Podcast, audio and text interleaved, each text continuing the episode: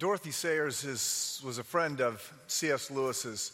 She was a, a, poet and a playwright and an essayist and the uh, author of a best selling series of mystery novels.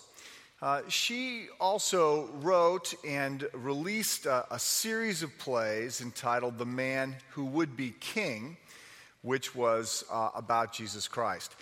And it was released uh, alongside C.S. Lewis's Mere Christianity. They were both released um, over the BBC, a series of nights in 1941, uh, to the nation that was at war.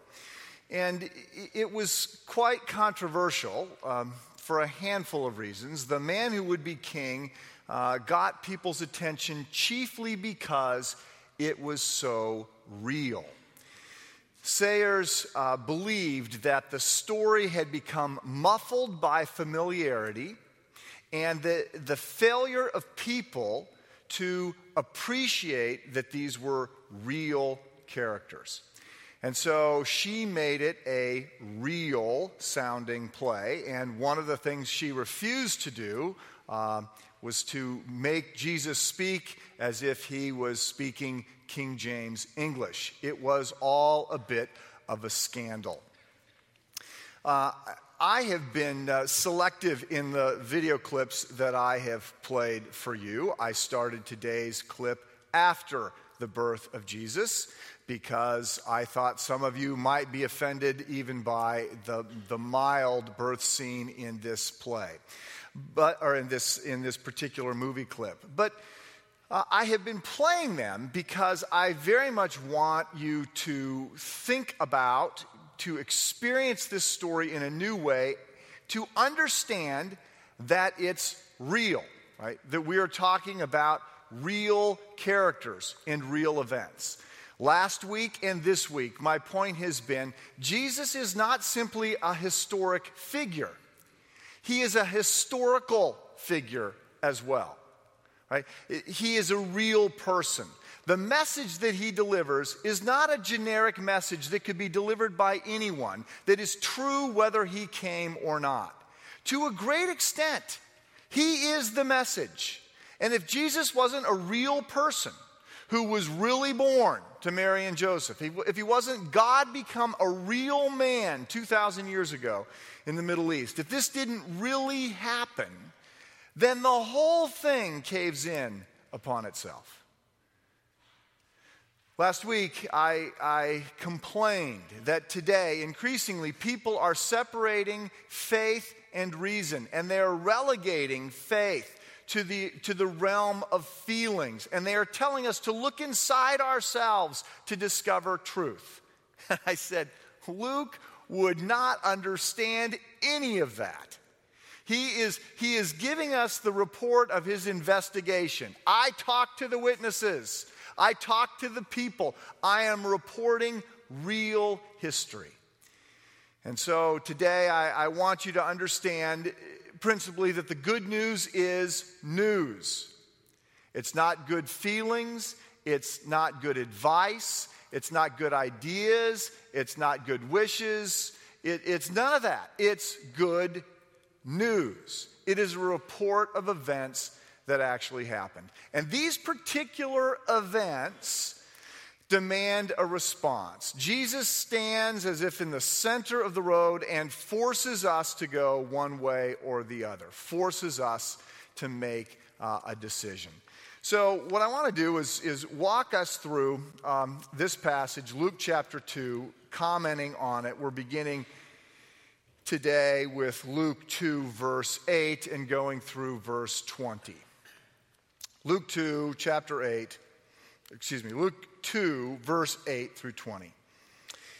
And there were shepherds living out in the fields nearby, keeping watch over their flocks at night. Okay, so get a little bit of a picture of Israel here. If your view, if your, if your image of this is nice, green, plush, rolling countrysides, and your job as a shepherd is to care for fat, well fed sheep and under you know, brilliant uh, night skies and wonderfully warm days, then uh, you're thinking of New Zealand, not Israel. Uh, Israel is a harsh land. It was a difficult place to eke out an existence. And the job of a shepherd was a, a uh, dreary, low paying, lonely job with long hours in harsh conditions.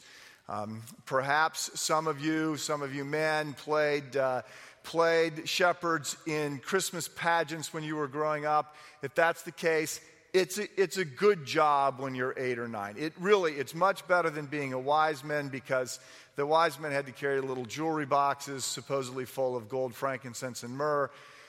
It's much better than being Joseph because uh, he had to walk in with a girl.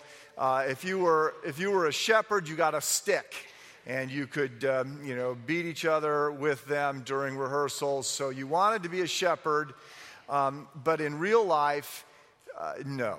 It was a bad job. It was a, it was a low paying, lonely job. It was you and a bunch of dumb, defenseless sheep. You could not participate in the life of Israel. You were not there for the sacrifices and the festivals. Your status was so low you couldn't testify in a court of law it was a bad job. If your guidance counselor was suggesting you consider being a shepherd, okay, you, you, you cut too many days of class. This is not a good career option. Nevertheless, in, in what is a pattern throughout the Gospels, God shows up first to the least, to the lost, to the, to the forgotten, to the despised, to the overlooked. The announcement that is made by the angel is not made to the rich and powerful, right? It's not made to kings and queens. It's made to a bunch of shepherds out in the field at night. There were shepherds living out in the fields nearby, keeping watch over their flocks at night. An angel of the Lord appeared to them. The glory of the Lord shone around them, and they were terrified. Again, whenever angels show up, they terrify people. They are frightening in their goodness or their power or their glory, whatever. We don't know. I don't know, haven't seen an angel, but they're not um, cute, precious moments figurines. They frighten people. Angel of the Lord appeared to them, and the glory of the Lord shone around them, and they were terrified. But the angel said to them, do not be afraid. I bring you good news of great joy that will be for you, that will be for all the people. Today in the town of David, which is Bethlehem, today in the town of David, a Savior has been born. He is Christ the Lord. This is the first time we see these three titles, these three offices put together Savior, Christ, and Lord. He is the rescuer, He is the appointed one, the anointed one, the Messiah, and He is Lord. He is Master. Today, in the town of David, a Savior has been born. He is Christ the Lord. This will be a sign to you. You will find a baby wrapped in cloths and lying in a manger. Suddenly, a great company of the heavenly hosts appeared with the angel praising God and saying, Glory to God in the highest, and on earth peace to men on whom his favor rests. Okay, the, the film clip doesn't, doesn't attempt this, right? But the heavens part, an army of angels thunders out the announcement. They, they point essentially at the, at the Christ child and they say, He's the one you've been waiting for. This is God's Son. This is Savior, Messiah, and Lord. Follow Him, honor Him, worship Him, adore Him. He's the one that you have been waiting for. When the angels had left them and gone into heaven, the shepherds said to one another, Let us go to Bethlehem and see this thing that has happened, which the Lord told us about. Okay, of course they did. When the heavens part and an army of angels thunders out, something big has happened nearby. You go and you look. So they hurried off and found Mary and Joseph and the baby who was lying in the manger. When they had seen him, they spread word concerning what had been told them about this child, and all who heard it were amazed and what the shepherds said to them. But Mary treasured up all these things and pondered them in her heart.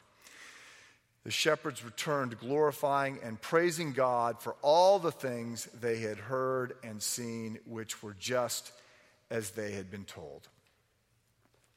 Uh, this is a, a, familiar passage. It's hard to make it through December and not uh, hear it recited once or twice, if, if nowhere else, as uh, in the Charlie Brown Christmas special with Linus.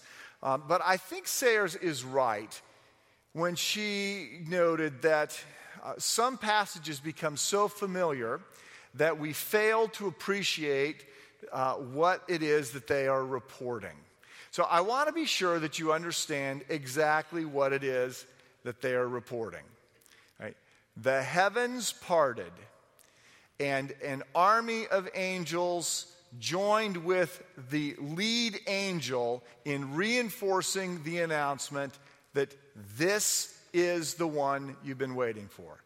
This is Savior, Messiah, and Lord, the rescuer, the promised one, Master. Follow and obey. I occasionally have people say to me, I, I, I just wish that God would speak to me out of heaven and tell me what it is that I'm supposed to do. Okay, he did.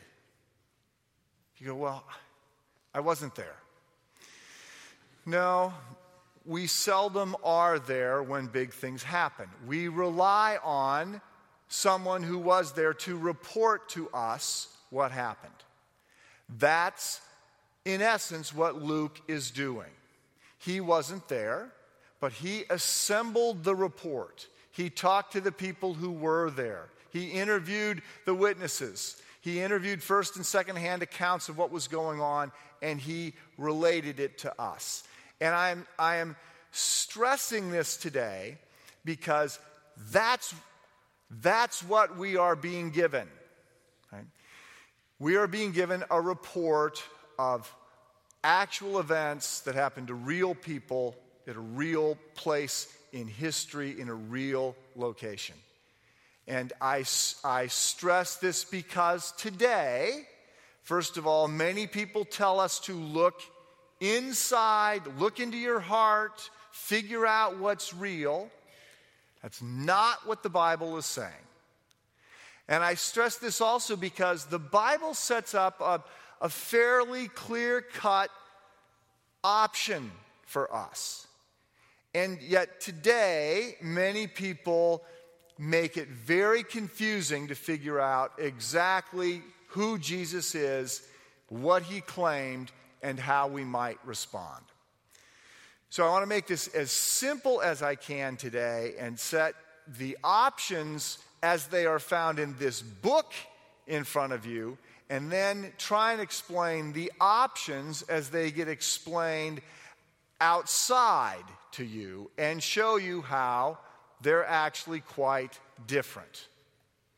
So I'm going to use a series of diagrams. I have four main ones. If we were going to diagram using a, just a basic decision matrix, how this is being presented to us, we would be given this diagram which says, there is Jesus standing in the center of the road, forcing us to choose between two options. He is Savior, Messiah, and Lord, or he's not. Right? He is God, or he's not. Now, in fairness, at Luke 2, we don't have enough yet to say that Jesus is claiming to be God. I'm jumping ahead of us just a little bit, but he will make that claim. Jesus will claim, the New Testament will present that Jesus is God. He accepts worship, He forgives sins. He says He was there the very beginning before all time. He is present at creation. He will return as judge over everyone, everywhere.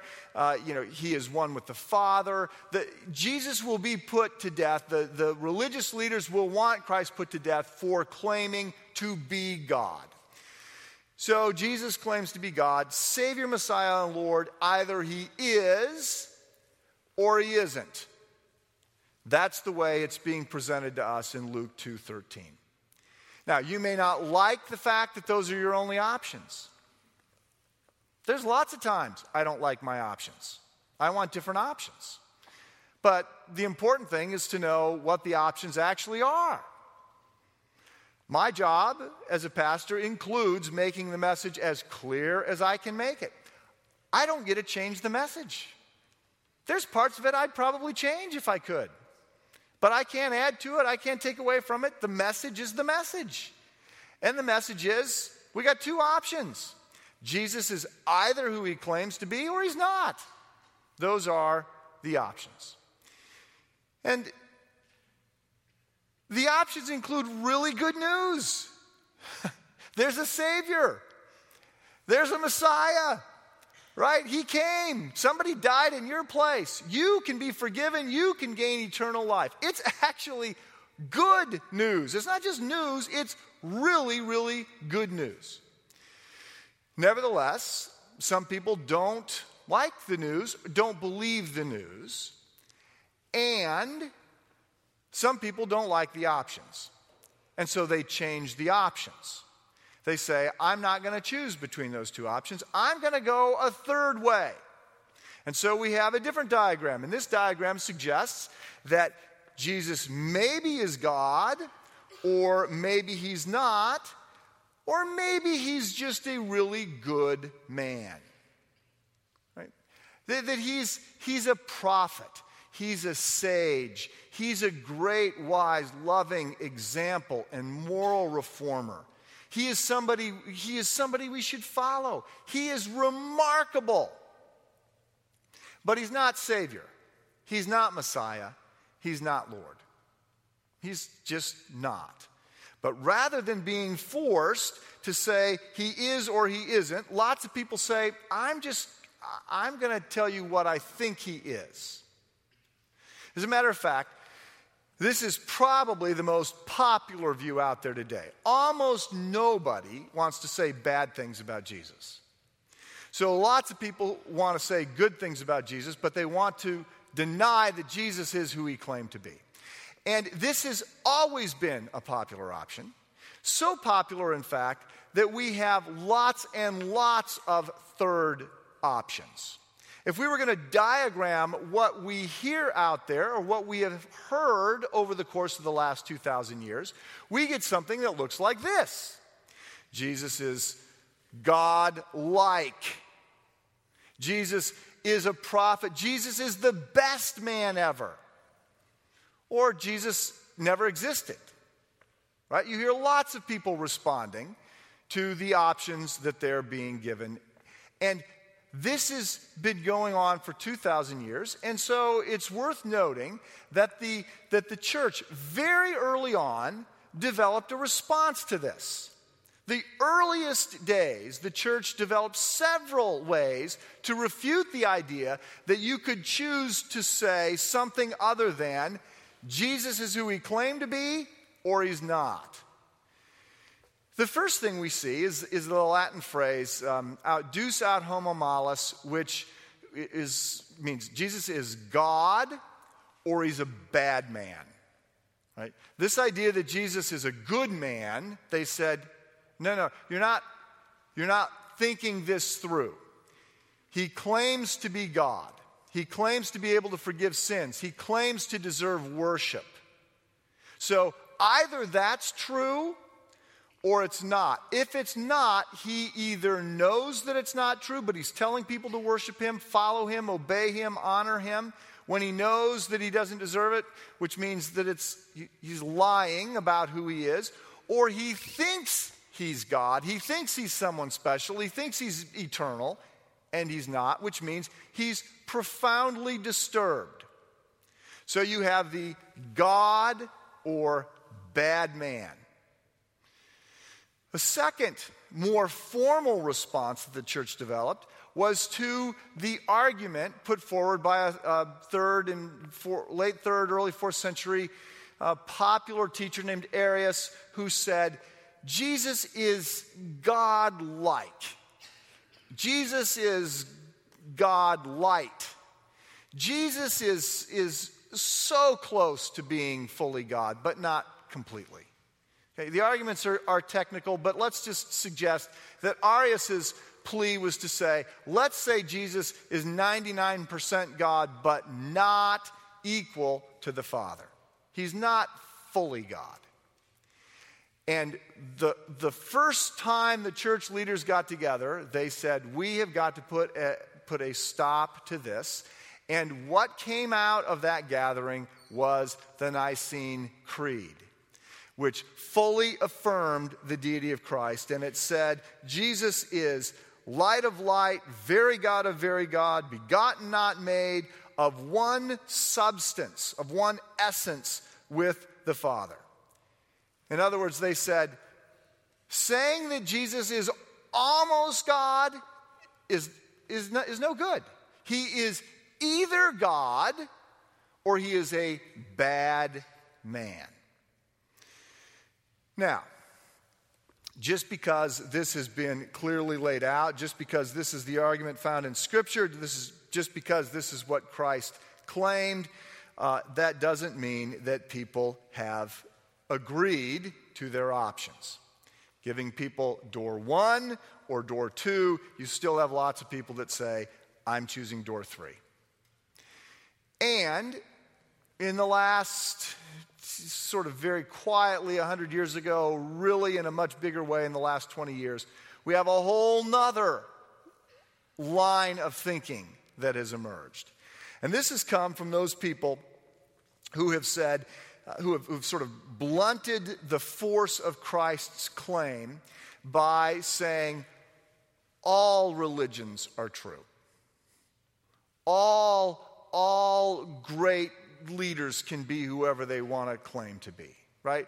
That, that in the end, all faiths are essentially the same. We may be talking about uh, calling God by different names, but we're all praying to the same entity. We may be driving on different roads, but we're all climbing the same mountain and we will meet at the top. Okay? This view is called pluralism, and it's remarkably attractive. And I, there's lots of pluralists, and I've talked with lots of pluralists, and I've read the books uh, that have been written by pluralists. And I really, there's a lot there that I really, really wish that it were true. It's very open minded and very enlightened sounding, and it, it's, you know, it would just be nice. The problem is, it doesn't stand up to even the slightest bit of scrutiny. For starters, we, we need to acknowledge that this is not at all what this book says. Right? The, the Bible is quite clear that there are different paths, but they lead in different directions. In the Sermon on the Mount, Jesus goes on in a very important section to say there's a popular path that leads away from God. There's a, there is a very very broad trail that goes in the wrong direction, and there is a narrow path that takes us in the right direction. And additionally, he makes the most bold and exclusive claims that can be made, saying, I am the way and the truth and the life, and no one gets to the Father except through me. I'm the only God man, I'm the only perfect person. It's a, it's a remarkably shocking thing for this man who lives so humbly to make such bold claims. Now, we're, you are perfectly at rights to say, well, he's wrong, right? He's, he's not the only way. But you at least have to acknowledge that is what this book says. That is the claim. The Bible is quite clear that there is one way back to God. And, for the record, point two, this is what all the other religions claim. This is what all the other philosophies claim. This is what all the other worldviews claim. If you look at them, they don't say, uh, we're one viable option among many. They don't even say, we're, we're the best option among many. They say, always, we're the only option. Right? I mean, the, the, Islam doesn't say that Christianity is a viable option. Hindus don't say Buddhism is a viable path. Right? Everybody acknowledges that there's truth in virtually every religion. As a matter of fact, there are things to celebrate, to affirm, to be excited about in virtually every religion. But what they all claim in the end is that the other religions are not ultimately true. They fail. And they make this claim, everybody makes this claim, because of the third reason, and that is because the, the, the major tenets of the faiths and the philosophies and the worldviews out there are all irreconcilable. Right? I mean, you, you can't put them together. There's overlap. Yeah, Confucius says, Don't do to others what you don't want them to, to do to you. And Jesus says, Do unto others what you want them to do unto you. Those are not the same, but there's a lot of overlap between those two. We can come up with other examples. But at the core, right, when it comes to the really, really big questions, who am I? Where did I come from? What's expected of me? What ultimately matters? What happens to me when I die? How do I know these things? The biggest questions, they go in every different direction. So, generally, most Buddhists say there is no God. Hindus say there are millions of gods.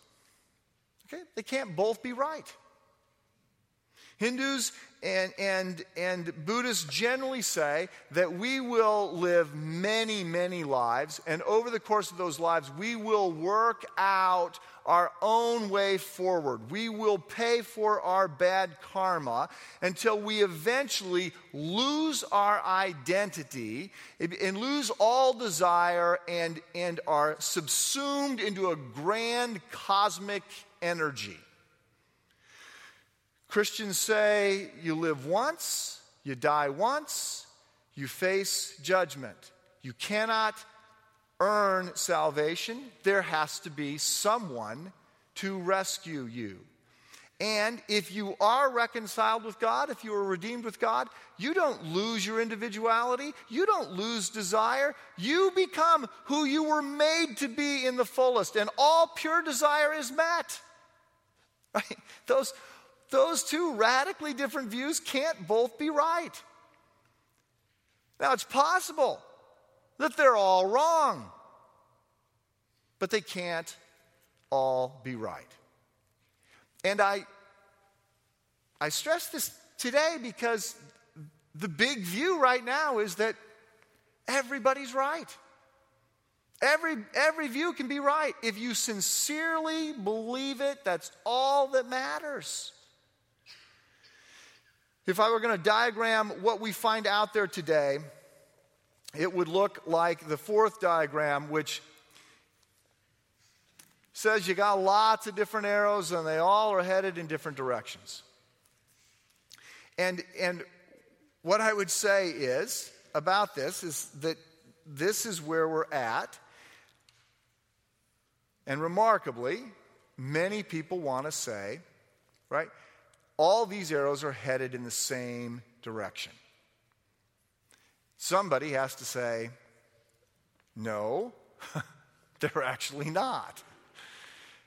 They're headed in very different directions. And the idea that they're all headed in the same direction, that all these arrows are pointing in the same direction, that idea is its own arrow. And it's called pluralism. And pluralism says, right, that in the end, in the end, you look inside yourself for what's true for you, and it'll all work out. And the test of faith is sincerity. No, sincerity is a measure of belief, but it's not a test of faith. Sincerity also doesn't change anything. You can be sincerely wrong. I can believe that 2 plus 2 equals 5. My sincerity doesn't change the fact that 2 plus 2 equals 4. And, and we have to understand this is what's in the air we're breathing right now. Now, I'm about to land the plane, I promise, and I realize that. Uh, I'm asking you to think a little bit more than you uh, were expecting to this morning. I don't know if I should apologize for that or not. And um, I know that some of you are hoping I'm going to say something practical. I want to say this is actually the most practical thing out there, right? This affects how you see and understand everything and what matters, and it really matters. And so it's important that we understand that at this moment, in the last 20 years, the, the, the foundations of Western culture, Greek, Roman, Christian, and Jewish ideas are being, uh, are being replaced. And as opposed to thinking, we're starting to just feel. And that will ultimately take us in a very different place. And it's not what we're called to do. So let me end by giving you five very brief admonitions. Number one, we need to love people, especially those we disagree with. Right? We are called to love our enemies. The people who uh, people hold deeply held, passionate positions, and it can lead to real conflict. And the people who want to say all roads lead in the same direction have a, for the most part, a very noble goal. They just want people to get along. Okay, th- that's noble. It can't come at the price of truth, but it's noble. And we need to recognize that we are called to love people, right? To proclaim the good news and engage in good works and to do it as Jesus did and, and to, to, to love our enemies and to sacrifice ourselves for our enemies. So we need to be loving. Secondly, we need to appreciate and protect the genius of religious freedom. It's a very good thing uh, that everyone can believe whatever they want to believe in this country. It's a great thing. It's a wonderful privilege and a blessing. And it's all we need. We do not need the government to advocate for us. All we need is the freedom to believe whatever we want to believe. However, number three, we need to help people understand the difference between issues of political freedom and intellectual viability. Defending someone's right to believe something is different from saying that what they believe is right. right. We need to understand you're free to believe whatever you want to believe, but whatever you believe is not necessarily right. Number four, we need to help people understand that in matters of faith, sincerity is not a test of truth. it's just a test of the intensity of your belief but we can be sincerely wrong. And saying all roads lead in the same direction is really not helpful. Don't give directions if that's what you think. Right? I mean, if, if someone's lost and they're trying to find their way to the hospital and you say, all roads lead there, that's not helpful. It's not right. And finally, we need people to understand, and we need to understand, that at some point we have to place our bets. Today, everyone wants to keep all their options open, and so they've made an option of keeping all your options open. It's not an option, it doesn't work. At some point, you have to decide. Jesus stands in the middle of the road and he says, You're either with me or you're not.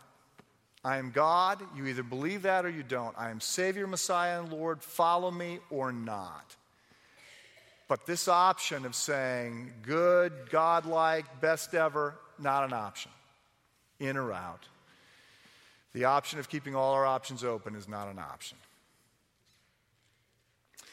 Love, proclaim, listen, explain, help people understand the claims that Christ is making. We live in a world where there's a lot of crazy thinking or not thinking out there. Luke would not recognize any of it. He is reporting the things that happened.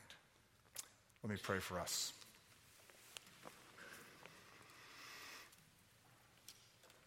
Heavenly Father, we, um, we thank you for the, for the report that we have been given, and we pray we would see and understand with ever greater clarity what good news it actually is.